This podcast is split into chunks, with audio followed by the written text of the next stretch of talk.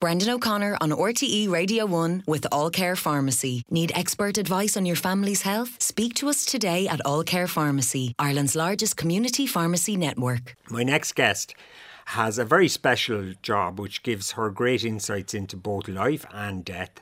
And she's been a palliative care nurse with the Irish Cancer Society for 26 years now. Hilary Neville, good morning. Good morning, Brendan. And thanks for joining us today, Hilary. And look, I say it's a special job because anyone who's experienced uh, that care that a nurse or a carer gives a, a, loved one who's dying knows that you're kind of a special breed of people. Will you explain a bit about the job, first of all? Who, who are your patients? My patients are anybody who's under the care of a palliative care team who is dying at home. So, you know, somewhere along the line, a decision has been made that this patient would like to die at home, and there's a team comes in around them. We're part of this multidisciplinary team. There'd be the home care team in the hospice, public health nurse as well. Kind of, there's I know down in Limerick we have the community intervention team that would be involved, and then we are the nighttime end of it. The Irish Cancer Society provides a night nursing throughout the whole country. There's about a, there's 181 night nurses. And will you tend to see people through those final days or weeks? We do, yes, we do. Like like quite often they've had involvement with the other teams for a longer period, and then kind of as end of life is approaching, and they're needing support at home. And sometimes it's a little bit of respite that maybe they've a period where they're not sleeping terribly well, kind of are struggling with pain. So they'd put us in for a night or two, kind of, and, and medications are rejigged and, you know, their sleeping pattern improves. And then again, we could be in at the, you know, the very last few days of somebody's life. So yeah, we go in at 11 at night and we finish at 7 in the morning. And what is it like it's a really special job. It uh, like I absolutely love it, and I know all of my colleagues that do it really love it. I think it's the sort of job that you find, and you either love it and stay in it, or it, you you don't love it, and if you don't love it, you you just don't stay in it. You know, you really don't. It. I know people always say, "Oh, you're angels," and we're absolutely not angels. Like we're a very mixed bag of yeah. nurses. We do have two two men in in the service as well, but the majority are female all walks of life, you know, all different experiences that come to this job. But I think it's a particular set of skills, and I think it's a little bit of you know life experience under your belt as well before you go into it. It's certainly not a job for a newly qualified nurse, but you know, kind of once you've some bit of life experience, kind of, and you're happy going into homes, and you're you're on your own going in as well, kind of. So and it's what's having, a typical night like? What are you doing? I suppose we like we we have some typical types of nights, kind of like I could go into a house and my patient could be asleep when I arrive, and they could sleep all night, and I sit beside them, or maybe sometimes not even in the room. It might be that the wife is in bed with the with the husband who's the patient, and I could be in the sitting room tipping in and out, or they'd call me if they need me. And then another night you could have the opposite end of the spectrum. You could have somebody who's really, really unwell, really symptomatic, kind of. You know, we have we have a, a medical directive that we work from, kind of. So you'd be looking to reposition them for comfort, and you know maybe sit them up, kind of to aid their breathing. And we'd have some medications we could give as well to ease symptoms like restlessness, breathlessness, pain, anxiety anxiety, you know, sometimes just chatting to somebody, sometimes just, you know, leaning in close to them, reassuring them, getting them to calm their own breathing down. So it, it the nights really, really vary. You know, some nights I'm on my own kind of with the patient and other nights then you could have a whole load of family members in the house as well that are looking to stay up and be around kind of and there'd be chats and conversations and all sorts of stimulation. So yeah, there's you know, there are some typical types of nights yeah. kind of but you just don't know till you get there. What tends to be on people's minds when, when they're dying? regrets, or do um, they suddenly see it all clearly, or? Uh, like occasion I haven't had huge conversations around regret. Some people would, like I know, you know, from reading kind of bits of research, that, you know, that the top five regrets that people have in life have been identified in the past, and it's generally that people wish they'd lived lives truer to themselves, or wish they hadn't worked so hard, or wished that they had maybe stayed in touch with friends, kind of, you know, things like that usually by the time I'm going in at the end, kind of people aren't having those those conversations. I have had a few. All yeah. right, you know, I certainly have had a few, uh, mainly men that have said they wish they hadn't worked so hard, you know, and that their jobs hadn't been so important or so upper front, kind of in their minds. But yeah, kind of, I suppose it is you know, kind of regrets around small things, even kind of, I wish I had, you know, taken more opportunities to do things rather than not done them.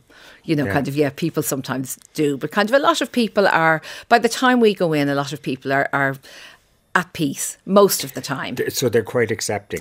Most of the time they are. Yeah, most of the time they are, I have to say. I think if somebody's had, you know, a long journey kind of with cancer and they've gone through a lot of treatments and, you know, kind of then maybe reached a road where treatments are no longer possible and have had palliative care for quite a while and have managed to live as well as they can for as long as they can, kind yeah. of that there's an acceptance then, kind of. And a, a, lot of them say, you know, when people choose to die at home, you know, they really say their end of life is to be to die where they want to die, which is at home with the people they want around them, which is their family. Is that very important to people to be at it home is. if they can? Obviously. Yes, yeah, if they can, as they say. I think there's a survey that was, I think it's the Irish Hospice Foundation did a survey a few years ago, and I think it was 74% of people questioned said they'd like to die at home, but only about 23% managed to. Yeah. So yeah, it's a lower number kind of, and it's you know it's not always possible kind of, but when it is, it's it's great. You know, we talk about um, a good death. Yes. Yeah. Do you see? Do you see that? I do.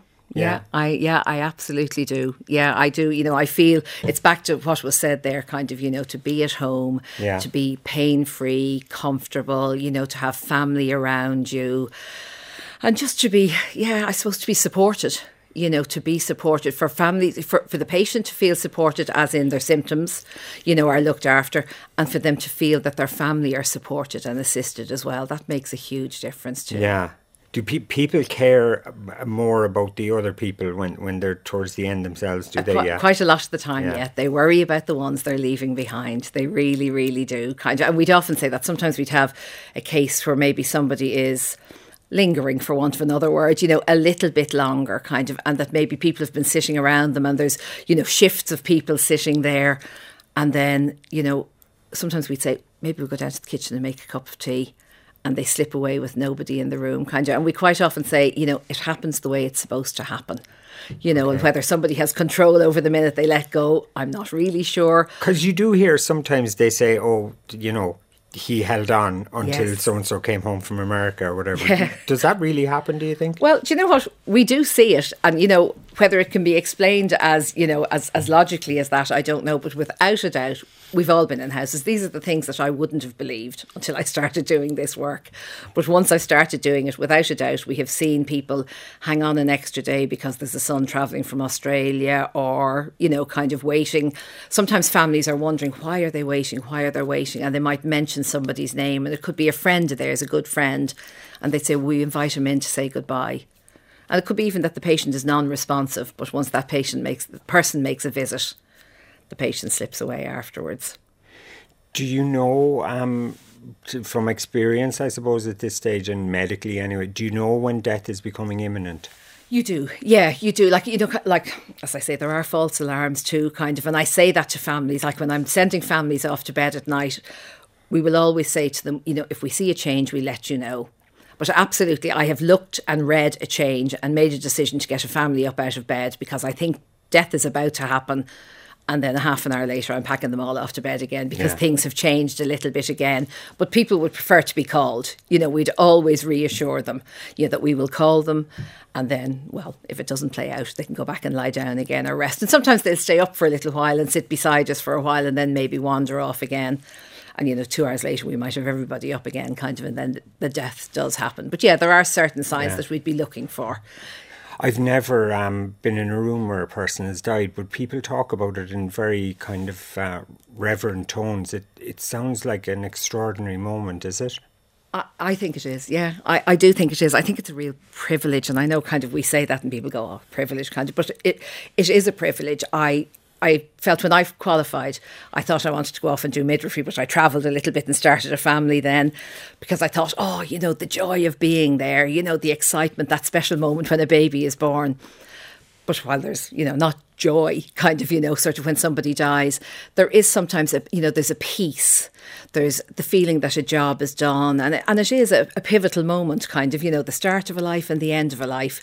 They're both really, really special. I, I remember sitting beside a, a lady's bedside a good few years ago in Limerick, and her husband came down in the middle of the night, and you know he was checking in on her, and you know checked was I okay, and would I like anything? I said no, I was fine. I left him alone for a while with her. I just said to him, "Would you like to sit for a while?" Yes, please. And you know, he sat in with her first. And when I came back then to kind of take over and offered for him to go back to bed again, he stood up and he looked back and he says to me, "You're very privileged." And I said to him, "Oh, you know, I I I know I'm really privileged to do this job," and he said, "No." You're very privileged to be taking care of my wife, you know, and he absolutely meant it. And you know, I, I said, I look back at him and I said, I know, you know, I know, and I do feel that. yeah. You know, it still blows me away after all these years that strangers open their doors to us, you know, and then go off to bed and leave us with, you know, the most precious yeah, person yeah, in their life, and they've never seen us before. At such an intimate time and everything, when which ca I think a lot of people feel it's a very private time time for a family, don't they? But they let you in. Yeah, yeah, Yeah. they do. You know, they let us in kind of and they trust us with the care of their family member. And like the first night, it's, you know, there's always a handover period. You arrive in, you introduce yourself. I always say the first night we come in the front door, they're fully dressed, you know, we're dressed, and, you know, we have a handover time and a chat.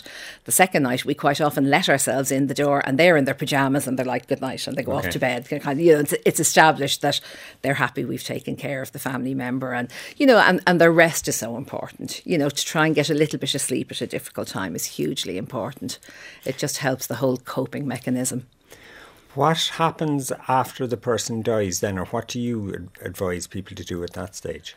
Like one of the first things we say is try not to make any phone calls. You know, kind of because once you make that first phone call, you know you've lost control of where the news will go. You know, so kind of we'd usually say to families in advance, like you know, we, we bring them down, they're in the room, they're around. Kind of quite often we'll back out, back away a little bit as well because if once the patient is comfortable, we're not really needed. It's just to back away. Some families appreciate you being in the room, but others we just fade out of the room, and then you can kind of tell you hear crying, and you know that kind of the, the patient has gone, or you go back in and confirm that yes, they have slipped away, and then you know we usually say take your time. There's no rush, and there is no rush. You know, kind of mm. there's take some time there, be with them. Kind of sometimes I'd even say, you know, if all the family are around, after a while I might just beckon the children out, or say to the husband or the wife, would you like a little bit of one-on-one time there, time alone with them? And a lot of them will say yes. You know, we'd come away and close the door. And that's nice, kind of like I've had a lady, you know, quite an elderly lady. She came back down to the kitchen. She says, Do you know what? She says, I actually got in beside him and put my arms around him, you know. And I, ah, yeah. she says to me, Is that all right? I said, Of course it is. You know, you're at home, you're in your own house. You can do what you want. You're smiling and you're very upbeat about it. I'm I'm nearly crying here. is, is it is it very sad though, or do you have to find somewhere to put that sadness? like it, it is. Of course it's sad. You know it's sad within a family and i have cried in houses. I you know I, I don't mind admitting i have cried in houses. I haven't been seen crying probably because the family don't really notice us at a time like that. It's Yeah. their moment. But yeah i have cried in houses and it it does make me sad kind of. And and you know i've come away. Sometimes i might ring one of my colleagues kind of like there's you know other nurses that we'd know would be on duty. We keep in touch with whatsapp and sometimes we chat on the way home or I'd get in and I'd hand over to the home care team, you know, just to let them know what's happened. And it's Milford Hospice that we work with most of the time, kind of down around Limerick, Clare, and North Tip, and they are so good to us. They're a really supportive team to us, the night nurses. We we value them and they value us, kind of, and they're very patient. They'll sit on the phone if they know. We'd have a lot of the girls private private numbers. And they'll hear us out, and we can talk it out. Yeah, and- so you understand. and I also offload on my husband and you know, friends from time really? to time. Yeah, Right. yeah. Sometimes when you get home and you tell the story, you feel the release of it, and I can go and sleep. So I leave him sitting at the kitchen table then. That's nice of you. Yeah. Yeah. Um, apart from the sad moment, uh, there are moments of great beauty too. I think. Was there one particular priest that you were with? Would you tell me about him? Yes, there was actually. I don't know if I get through this without crying. It always makes me cry. It was years ago, and it was um, a priest who, you know, obviously a single man, kind of, and he was living in a community. And I was taken in at night and taken into his room, and his whole world was in this room, kind of, you know, his bed, his desk, his bathroom, kind of. This was, you know, his home essentially. And the first night I was there, he was, you know, awake and alert and he was able to talk to me and we'd little conversations and he'd some pain. And I, I settled him, gave him something for pain and he slept all night. And the second night, when I went back in, and, and the, the system was that I came to a door, knocked on the door, I was at you know, admitted by another priest who just walked me to the room kind of and left me to do my job. And the second night when I looked in, I could see he had massively deteriorated kind of. And I thought, oh, you know, this could be the night. And I stuck my head back out the door and called the other priest. And I said to him, excuse me. I said, if he dies, like, where do I go or who do I tell? And he kind of hesitated. He said, I suppose you could come down and knock on my door. Now, he also, I did have a phone number of um, a secretary who had you know, worked within the parish with him, kind of. And I was to ring her. I knew that, but I knew she but wasn't. no loved one as such. He, he was very elderly, and his yeah. sister had visited two days beforehand and wouldn't be making the return journey, so there wasn't going to be a blood relative there. But you know, kind of, th- th- there was this secretary that I knew I had to contact, and the other priest said, at around half two in the morning, I could just see the big change coming. I knew he was going, kind of, and I bolted down the, the, corridor, you know, rapped on the door, kind of, you know, made sure I was heard and called in, and flew back up to be beside him. And as I was sitting beside him, I thought, God, there's nobody coming. You know, there's, there's nobody here. And I remember looking, thinking, all the great work he's done, you know, all, oh, this is terrible, kind of. And I was talking to him and whispering in his ear, kind of, you know, and I, I said a little prayer. And suddenly the door opened and the community came in. And there was a range of ages. And they came in and they pulled out the bed from the wall and they got down on their knees and they put their hands underneath them. They prayed and they sang. And it was just ah, yeah. it was amazing. Yeah. It was absolutely amazing. Like they raised him up. They absolutely raised him up and offered him up and I was a mess. I'm sure they thought, who is lunatic at the end of the She's bed? not helping. yeah. I was snivelling, I was dripping, I was everything. But it was just, it was one of the most beautiful deaths I've ever, ever witnessed. And in the meantime, his secretary arrived in with her children He'd been involved in their lives. She'd been a widow. He'd been a really strong presence in their lives. They were heartbroken.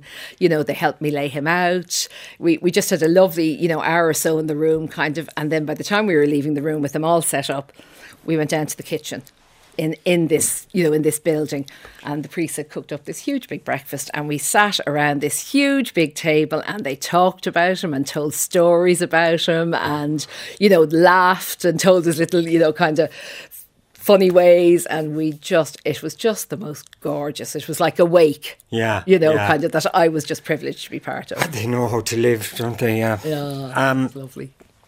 have you nursed the children who are dying? That must be i have. hard, yeah i have. It's really yeah it's just so sad.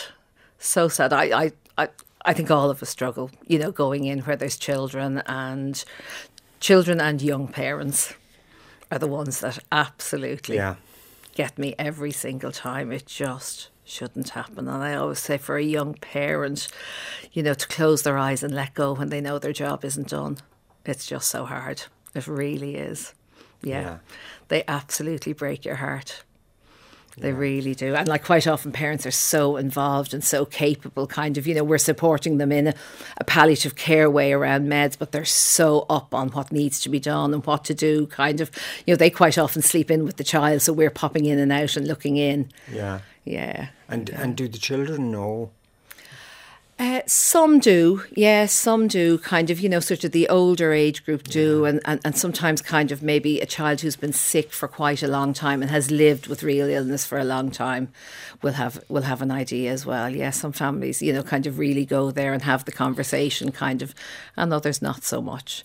But it's generally like with adults, we'd be one on one you know, that you'd have those conversations yeah. around death, acceptance, dying, you know, kind of how they feel. With children, there's nearly always somebody else with them. Yeah, yeah. Um, I'd say, I'd say you definitely have to have a conversation with your husband when you come home after a child. Yeah. Yeah. Is, so, yeah. How, how does life work at home? So you're out all night. Is he heading out when you come home then? Well, he's retired now, so no. So okay. he's he's around now, kind of. But yeah, it used to be a bit like that sort of you know, ships that crossed the night when the children were smaller. You know, I maybe only did weekends. You know, so he'd be there during the day, kind of and around. Then as the kids were bigger and got into school, you know, I could sleep when they were in school. Kind of, I could do a bit more. So yeah, I'd head home. He'd head out. He worked very near our house anyway, so he was only ten minutes away from work. So yeah, we would have passed in and passed out like that kind of. And you know, it, it, the job was very flexible as well. Kind of like I didn't work over the summer holidays, I didn't work over the Easter holidays. Kind of that. It has that sort of flexibility. We give our availability, and then we're booked. So, you know, it suited our house kind of. You Yeah. don't work on a rota. Yeah. But now I have the freedom of, I've only one left at home now. Uh, he's 17. And now I have the freedom of, you know, kind of, I can go in, take on a case and stay with it. Which is really nice. Whereas when the children were smaller and my husband travelled a bit, I might only be able to do two nights this week and then might be not be able to work for a fortnight. But, you know, that flexibility really suited our house. So that's, you know, probably mm. part of, well, I stayed in it because I just loved it anyway. What do you get out of it, Hilary? I get, I suppose, a satisfaction. Like I, I, I feel it goes back to the nursing that I trained to do, which is around, you know, kind of like when I was a student nurse, was, you were by the bedside a lot. It was about, you know, bed bathing people, talking to people. You had time to talk to people, kind of as a as a student nurse. You know, you made sure they had drinks at their readiness, or you assisted them with meals. You were by the bedside a lot, and that's what I loved about it. You know, the actual patient care. And now, you know, hospitals are busy now, kind of, you know, sort of staff are under stress, kind of. It's a different system now, kind of. And, you know, there's more care assistants on the ward. Whereas it, when I trained, it was the student nurses were the, you know, the care assistants mm. essentially, kind of. You were learning on your feet. And I love that I can go into a house now, kind of. And if the patient wakes at two o'clock in the morning and fancies having a shower and they're fit enough to get up and go to the shower, I can do that with them. You know, or, or kind of if they wake at five and they feel a bit hot and sweaty and there's a family member around, we can wash them and change bed sheets and do all that sort of thing, you know, kind of, or just even being able to sit in beside somebody and allow somebody else to rest. You know, there's there's a feel good Yeah. factor in that kind of even if the patient has slept all night, the family member sleeps well knowing that you're there if they wake. Yeah. You know, sometimes I I could spend a few hours reading a book, you know, kind of, Yeah. or watching something on Netflix on my on my iPad. Kind of, I'm not doing a whole load of physical work, but your presence there Yeah. means means a lot. Uh, we, Hilary, will we give a shout out to Daffodil Day? It's coming up next month. We will indeed. Yeah, Daffodil Day is the 22nd of March and it is a huge fundraiser for the Irish Cancer Society. It really does. Uh, this year's theme is to go all in against cancer, and we are all in to absolutely get the best results. The funds, we get about 5% funding from the government, so the rest comes from the public, and the public are just Okay. amazing. They do and, so and- much. And so are you, Hilary. Hilary Neville, night nurse. Thank you very much. We'll take a break.